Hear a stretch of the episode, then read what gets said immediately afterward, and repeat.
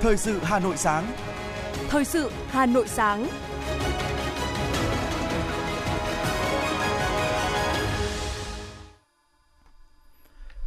Kính chào quý vị và các bạn. Bây giờ là chương trình thời sự của Đài Phát thanh Truyền hình Hà Nội. Chương trình sáng nay có những nội dung chính sau đây. Thủ tướng Cộng hòa Belarus Roman Golochenko và đoàn đại biểu cấp cao chính phủ Belarus rời Hà Nội kết thúc tốt đẹp chuyến thăm chính thức Việt Nam. Khai mạc lễ hội tự hào hàng Việt Nam, tinh hoa hàng Việt Nam năm 2023 tại Hà Nội. Cả 6 học sinh Hà Nội giành huy chương Olympic khoa học trẻ quốc tế tại Thái Lan.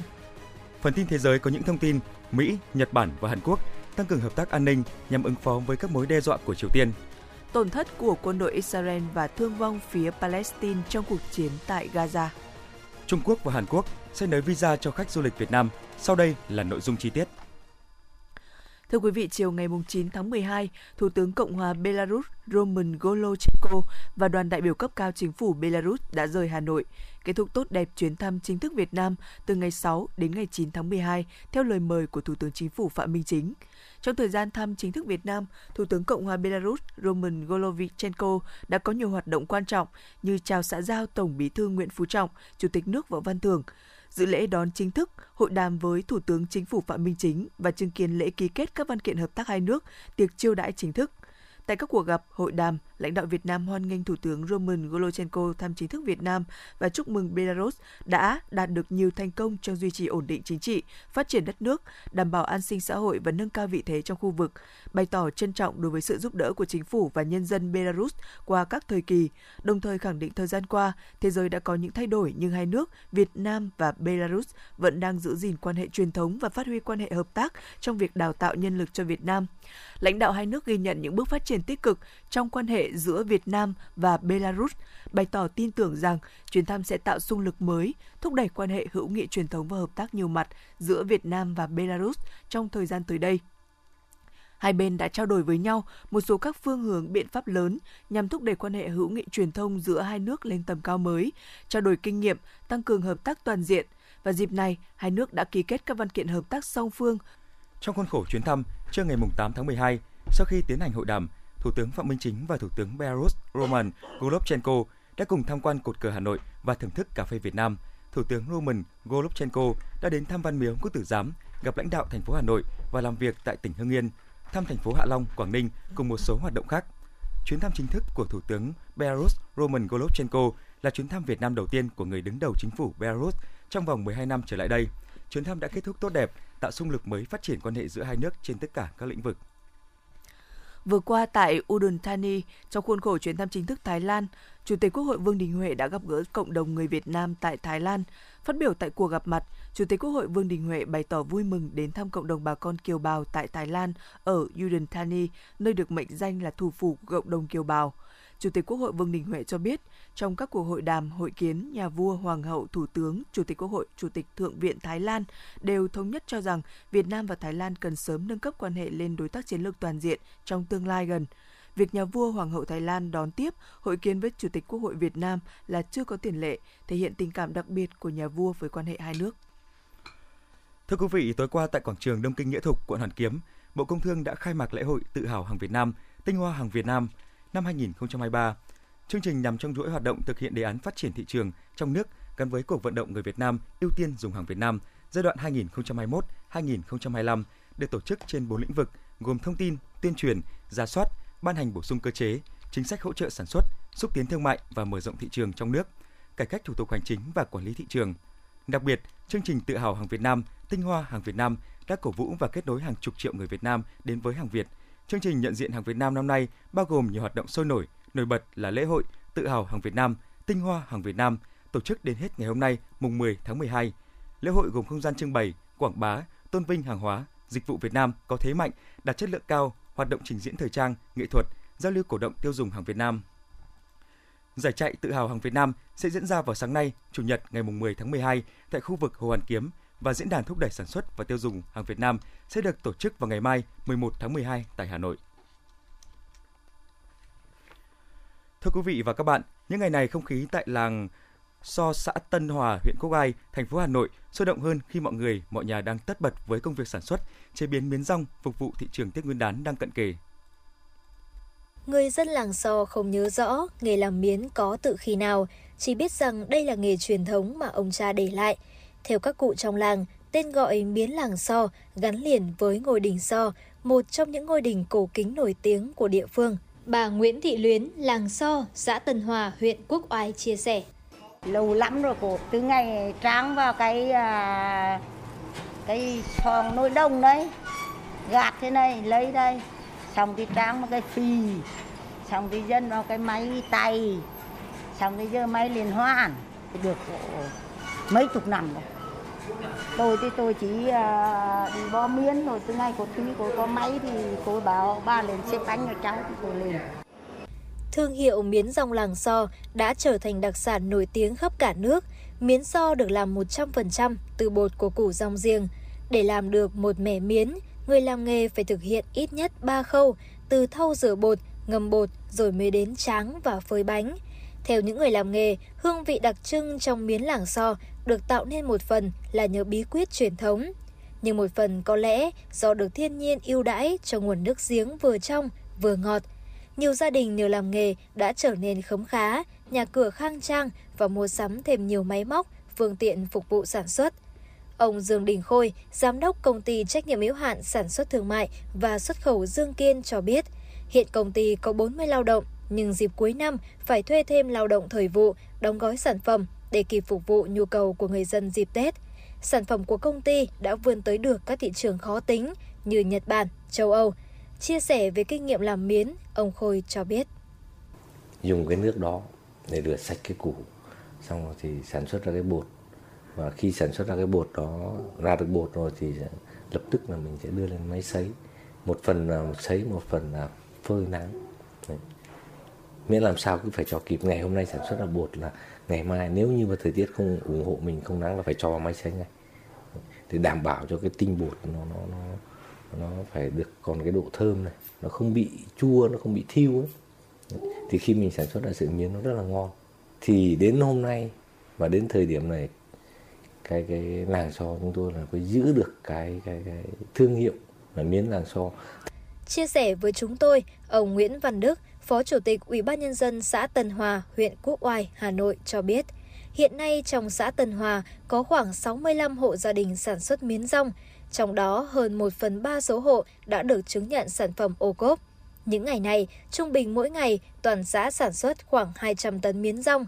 Miến rong làng sò đã đăng ký kinh doanh đầy đủ, mã số, mã vạch, thương hiệu, nhãn hiệu, an toàn thực phẩm, công bố chất lượng sản phẩm trên toàn quốc theo đúng quy định và được khách hàng gần xa tín nhiệm và ủng hộ. Và đặc biệt, cái sản phẩm của làng nghề thì có một số cái cơ sở như là Dương Kiên, à, Dũng Thúy rồi Danh Dự thì đã không những là dừng ở tiêu thụ trong nước mà đã xuất sang Nga, xuất sang à, Nhật, sang Malaysia và một số các cái à, nước khác từ đó để khẳng định là cái miến làng so đã có cái chỗ đứng, có cái vị thế và có cái thương hiệu. Miến làng so có màu trắng trong, sợi dài và giòn tự nhiên, nấu quá lửa cũng không bị nhão, bết dính, không sử dụng chất bảo quản hay chất phụ gia. Chính vì vậy mà miến làng so đã có mặt trên các tỉnh thành cả nước, thậm chí khách hàng tại thị trường châu Á như Nhật Bản, Hàn Quốc, châu Âu là Đức đón nhận nhiệt tình – Việc sản xuất miến không chỉ duy trì, phát triển văn hóa làng nghề mà còn mang lại hiệu quả kinh tế cao hơn so với công việc làm nông đơn thuần, đồng thời đem đến thu nhập tương đối, tạo công ăn, việc làm ổn định cho lao động tại địa phương.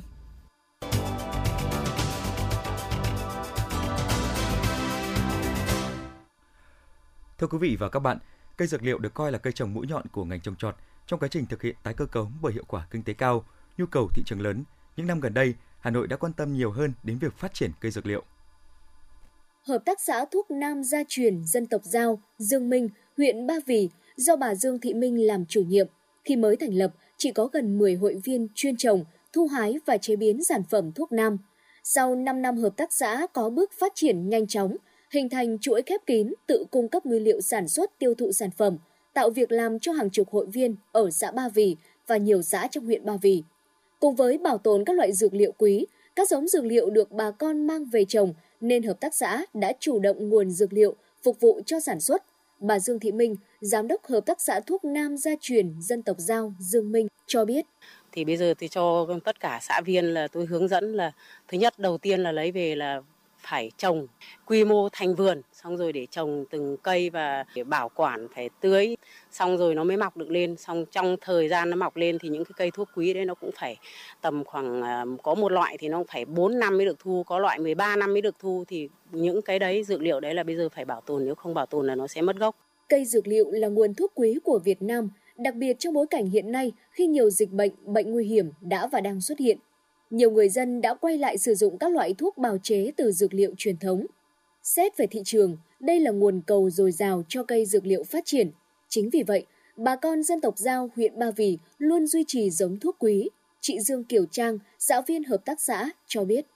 Khi mà nguồn thuốc nam càng ngày càng khan hiếm, thì ờ, tôi cùng hợp tác xã của mình đã ờ, và bà con đã lên trên núi tìm những cái nguồn dược liệu khan hiếm và mang về để nhân giống chúng và gieo trồng để ờ, làm cái nguồn cung cấp ờ, ờ, cung cấp dược liệu để sản xuất chính cho cái hợp tác xã của mình để cung cấp cho hợp tác xã sản xuất những cái loại thuốc giúp cho bà con chữa khỏi bệnh.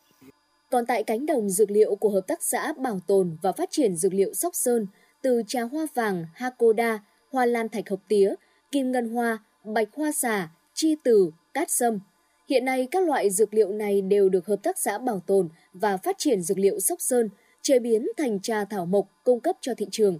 Đặc biệt, hợp tác xã đã mời một số chuyên gia Nhật Bản sang nghiên cứu, liên kết sản xuất, chế biến thành các sản phẩm trà thảo mộc chất lượng cao để xuất khẩu. Hợp tác xã bảo tồn và phát triển dược liệu Sóc Sơn còn chế biến thành 25 sản phẩm từ thảo dược như trà ướp hoa, trà hoa, các loại thảo dược túi lọc dùng tiện dụng, tinh dầu, gối trường, mỹ phẩm thảo dược bán trực tiếp đến người tiêu dùng.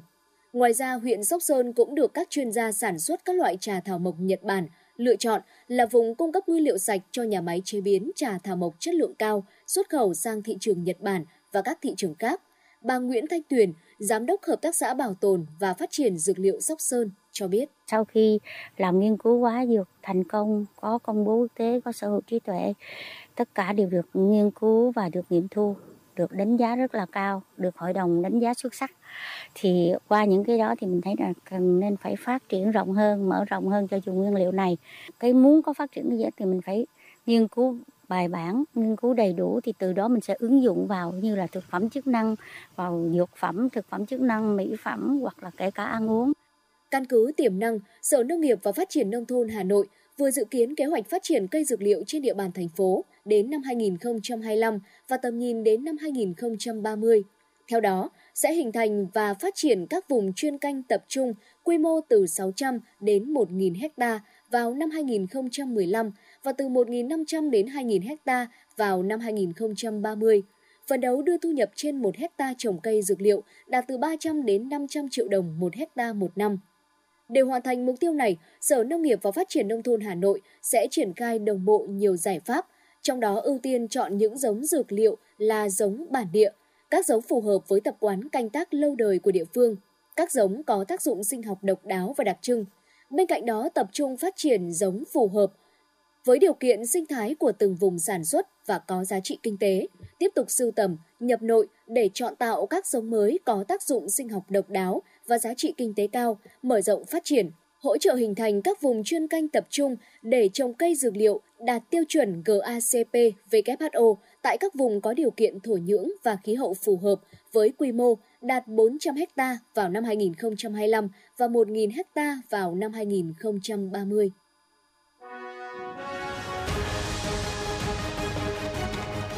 Thời sự Hà Nội, nhanh, chính xác, tương tác cao.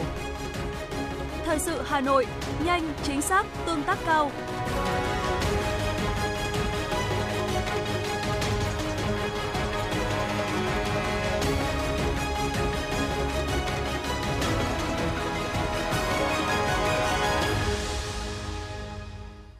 Xin được chuyển sang những thông tin khác.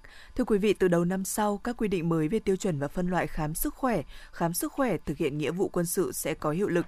Trong đó có quy định những thanh niên thực hiện nghĩa vụ quân sự phải đạt tiêu chuẩn sức khỏe loại 1, loại 2, loại 3, đặc biệt là sẽ không gọi công dân nghiện các chất ma túy, tiền chất ma túy trạm y tế cấp xã sẽ thực hiện sơ tuyển sức khỏe nghĩa vụ quân sự dưới chỉ đạo, hướng dẫn chuyên môn, nghiệp vụ của trung tâm y tế cấp huyện hoặc bệnh viện đa khoa cấp huyện, giám sát của ban chỉ huy cấp huyện.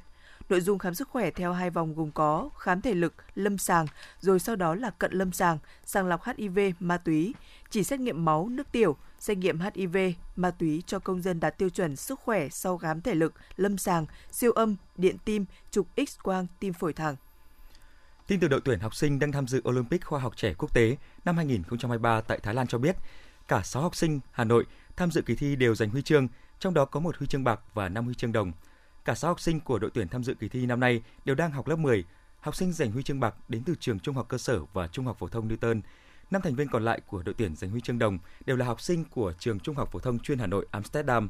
Kỳ thi Olympic khoa học trẻ quốc tế được tổ chức lần đầu tiên vào năm 2004 và năm nay là lần thứ 20 diễn ra kỳ thi.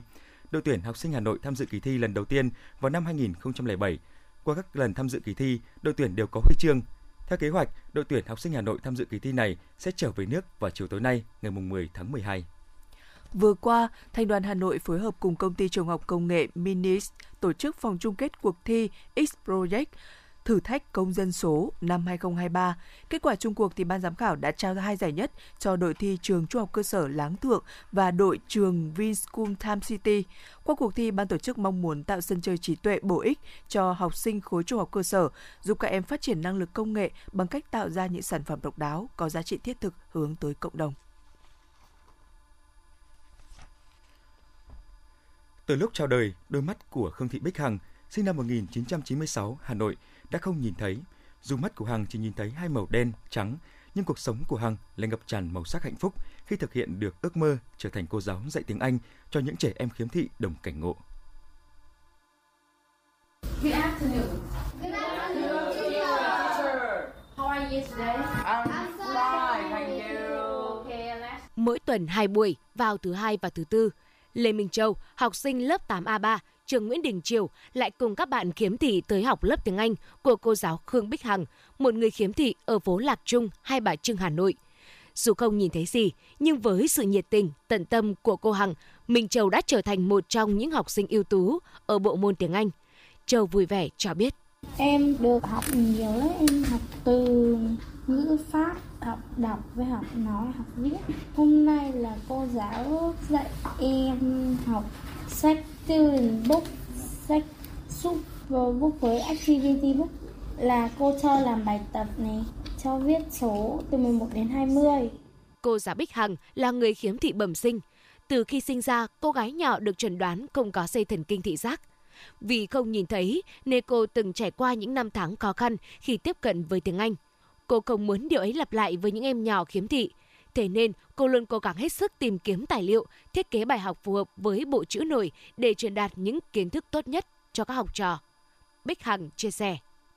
Khó khăn hơn bây giờ rất là nhiều bởi vì lúc đó là mình hoàn toàn không có giáo trình chữ nổi mình học từ vựng thông qua những cái sự ghi chép thôi ví dụ như là các anh chị dạy mình từ gì đó chẳng hạn hoặc các thầy cô dạy từ gì thì mình sẽ phải tự dùng bảng và bút chữ nổi để ghi lại những từ đó vào vở để ghi nhớ còn bây giờ thì các bạn học sinh khiếm thị có cơ hội rất là nhiều các bạn được tiếp cận với máy tính với điện thoại thông minh từ rất là sớm cũng như là được tiếp cận đầy đủ với giáo trình chữ nổi ờ, nên là việc học tiếng Anh của các bạn bây giờ thuận lợi rất là nhiều không chỉ truyền tới niềm đam mê học tiếng Anh cho các bạn nhỏ khiếm thị.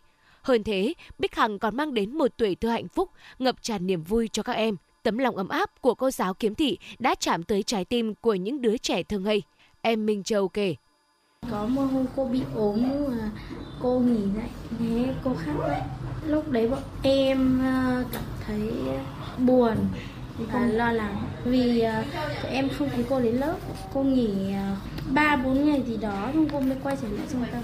Chúng em rất là nhớ cô mong cô quay trở lại lớp. A B C D E F G H I J K L M N O P Hằng luôn tự hào về các học trò của mình, dù không nhìn thấy gì, nhưng khả năng nghe của các bạn nhỏ khiếm thị tương đối tốt, nên phát âm khá chuẩn. Không phụ công sức của Hằng, nhiều học trò đã có kết quả học tập rất tốt. Hiện Bích Hằng là điều phối viên của dự án dạy tiếng Anh cho người khiếm thị của tổ chức Việt Nam Em Friends, đồng thời là giáo viên dạy tiếng Anh cho các bạn nhỏ khiếm thị. Đồng hành cùng Khương Thị Bích Hằng trong việc dạy tiếng Anh cho trẻ khiếm thị là rất nhiều tình nguyện viên. Phạm Nhất, một bạn trẻ mới từ Mỹ du học trở về, cũng tìm đến lớp học tiếng Anh của cô giáo Bích Hằng. Dù được rất nhiều nơi tuyển dụng với mức lương cao, nhưng Nhất vẫn quyết tâm dành thời gian để đồng hành cùng cô giáo khiếm thị trong hoạt động ý nghĩa này, Nhất chia sẻ.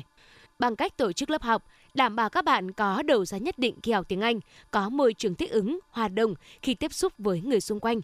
Chị Hằng đã góp phần phá đi những rào cản giữa người khiếm thị và người mắt sáng. Từ một cô gái khiếm thị nhút nhát, Khương Thị Bích Hằng đã trở thành một cô giáo tiếng Anh tràn đầy nhiệt huyết, mạnh mẽ và tự tin. Cô giáo khiếm thị không chỉ thực hiện được ước mơ của mình mà còn trao đi kiến thức, niềm tin và hy vọng tới nhiều người có hoàn cảnh như mình. Tiếp tục là phần tin. Lễ hội du lịch sinh thái Hà Nội 2023 Ba Vì trải nghiệm xanh do Sở Du lịch Hà Nội phối hợp với Ủy ban Nhân dân huyện Ba Vì tổ chức đang diễn ra. Chương trình giới thiệu tới du khách hành trình trải nghiệm khám phá các sản phẩm du lịch sinh thái nổi bật của Hà Nội thông qua chương trình nghệ thuật giới thiệu nét văn hóa truyền thống đặc sắc, đa dạng trên hình ảnh điểm đến của các địa phương, làm nổi bật tiềm năng du lịch sinh thái phong phú của Hà Nội. Đồng thời, chương trình giới thiệu 8 khu điểm du lịch sinh thái đã được Ủy ban nhân dân thành phố Hà Nội công nhận. Đó là điểm du lịch làng nghề sinh vật cảnh Hồng Vân, huyện Thường Tín, khu du lịch Ao Vua, huyện Ba Vì, khu du lịch suối khoáng Tản Đà, huyện Ba Vì, khu du lịch Thiên Sơn Suối Ngà, huyện Ba Vì, khu du lịch Khoang Xanh Suối Tiên, huyện Ba Vì, điểm du lịch khu sinh thái Đan Phượng, huyện Đan Phượng, điểm du lịch sinh thái Hoàng Long, huyện Thạch Thất và điểm du lịch thôn Lòng Hồ, thị xã Sơn Tây. Trong khuôn khổ lễ hội còn có chương trình khảo sát du lịch sinh thái trên địa bàn huyện Ba Vì. Thưa quý vị, những ngày đầu tháng 12 này, tình trạng ô nhiễm không khí ở Hà Nội đang rất nghiêm trọng. Có thời điểm mức độ ô nhiễm thậm chí nằm trong top cao nhất thế giới. Hà Nội cũng nằm trong top đầu các thành phố ô nhiễm nhất toàn cầu với nồng độ bụi mịn PM2.5 cao gấp 30 lần giới hạn cảnh báo của Tổ chức Y tế Thế giới. Theo các chuyên gia, lượng phương tiện cá nhân tham gia giao thông hàng ngày cũng à, tăng trưởng cũng là một trong những nguyên nhân khiến tình trạng ô nhiễm không khí càng trở nên trầm trọng. Vừa qua, Liên hiệp các tổ chức hữu nghị thành phố Hà Nội phối hợp với Sở Văn hóa Thể thao Hà Nội và quận Hoàn Kiếm tổ chức hành trình xe đạp hữu nghị vì Hà Nội xanh năm 2023. Chương trình góp phần nâng cao nhận thức của người dân cùng bạn bè quốc tế đang sinh sống làm việc tại Hà Nội về gìn giữ môi trường sống xanh, không ngừng hành động để bảo vệ môi trường, giảm ô nhiễm không khí, đồng thời khuyến khích người dân duy trì thói quen sử dụng xe đạp thân thiện với môi trường và rèn luyện sức khỏe. Nhân dịp này, ban tổ chức đã trao tặng xe đạp cho 10 học sinh giỏi vượt khó trên địa bàn quận Hoàn Kiếm.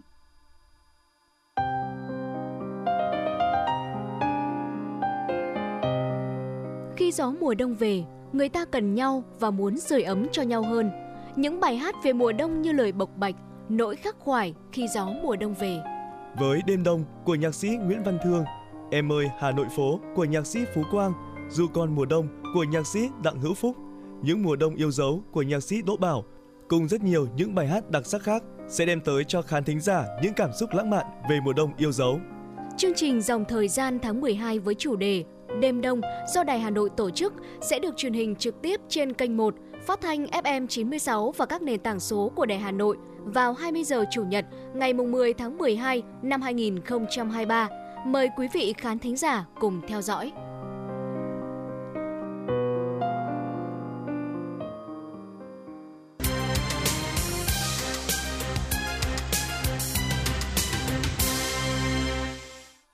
Quý vị đang lắng nghe chương trình thời sự của Đài Phát thanh Truyền hình Hà Nội.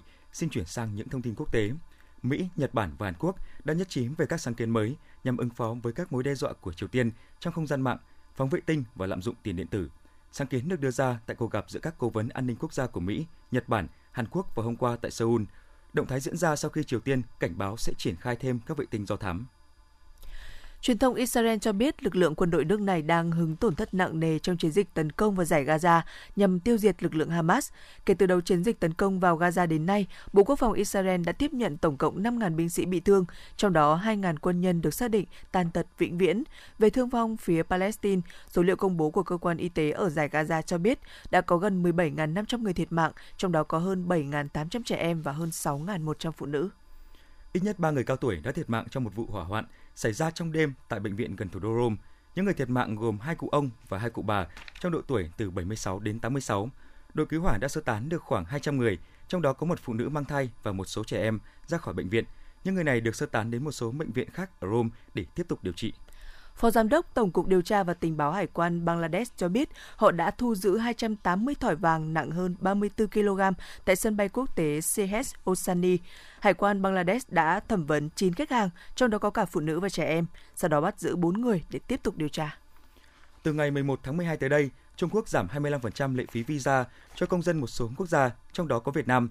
Thời gian áp dụng từ ngày 11 tháng 12 năm 2023 đến ngày 31 tháng 12 năm 2024 còn Hàn Quốc sẽ miễn phí visa điện tử theo đoàn cho Việt Nam trong năm 2024.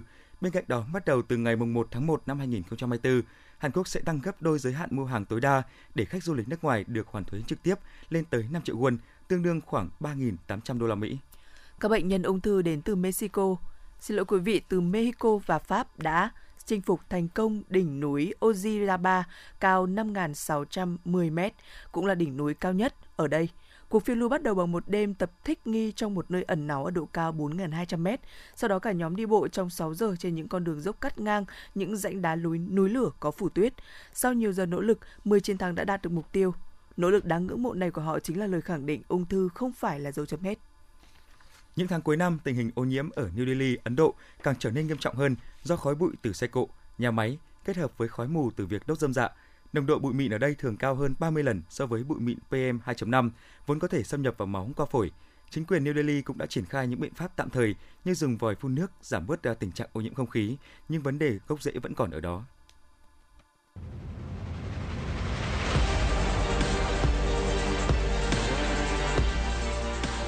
Bản tin thể thao Bản tin thể thao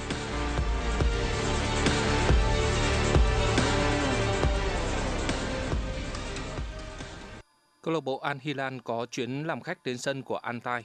Thế nhưng với sức mạnh vượt trội, các nhà đương kim vô địch đã dồn đội hình lên tấn công ngay từ đầu trận và có được lợi thế dẫn trước sớm. Salem Andorsari lập công mở tỷ số của trận đấu phút thứ 20 cho Al Hilal, còn cầu thủ đã ghi bàn nhân đôi cách biệt cho các cầu thủ đội khách là Mitrovic với cú đá phạt đền thành công. Ngay trước khi hiệp thi đấu thứ nhất khép lại, Tariq Abdullah rút ngắn tỷ số xuống còn 1-2, qua đó níu kéo chút hy vọng có điểm cho đội chủ nhà ở trận đấu này – Thế nhưng đó lại là tất cả những gì mà các cầu thủ Antai làm được, bởi trong suốt thời gian thi đấu của hiệp 2 đã không có thêm bàn thắng nào và chung cuộc Al Hilal vượt qua Antai với tỷ số 2-1. Trong khi đó, được thi đấu trên sân nhà, Al Nassr không gặp nhiều khó khăn để có được chiến thắng trước đối thủ bị đánh giá yếu hơn nhiều là Al Riyadh. Cristiano Ronaldo mở bàn bữa tiệc bàn thắng với pha lập công ở phút thứ 31.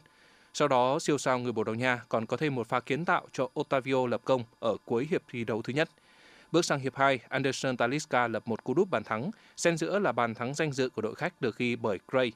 Trung cuộc Anhas có chiến thắng dễ dàng 4-1 trước Andriat. Với việc ra sân trong trận đấu này, Ronaldo đã cán mốc 1.200 trận đấu trong sự nghiệp và trở thành cầu thủ thứ 5 trong lịch sử đạt đến cột mốc này sau Peter Shilton, Paul Bastov, Rogerio Ceni và Fabio Liên đoàn bóng đá Nam Mỹ đã tổ chức bốc thăm chia bảng Copa America 2024 tại James L. Knight Center ở thành phố Miami, bang Florida, nước Mỹ. Giải đấu có sự tham dự của 16 đội, trong đó có 10 đội tới từ Nam Mỹ và 6 đội tới từ khu vực Bắc và Trung Mỹ. Theo đó, đương kim vô địch Argentina đã bắt được lá thăm nhẹ ký khi rơi vào bảng A với sự góp mặt của Peru, Chile và đội thắng của cặp đấu playoff vùng CONCACAF giữa Canada và Trinidad and Tobago Hai đối thủ Nam Mỹ của họ đều đang có thành tích thi đấu khá tệ, trong khi hai đội kia không thực sự khó khăn. Brazil rơi vào bảng D và sẽ phải coi chừng Colombia, đội vừa cách đây không lâu đã hạ chính Brazil ở vòng loại World Cup.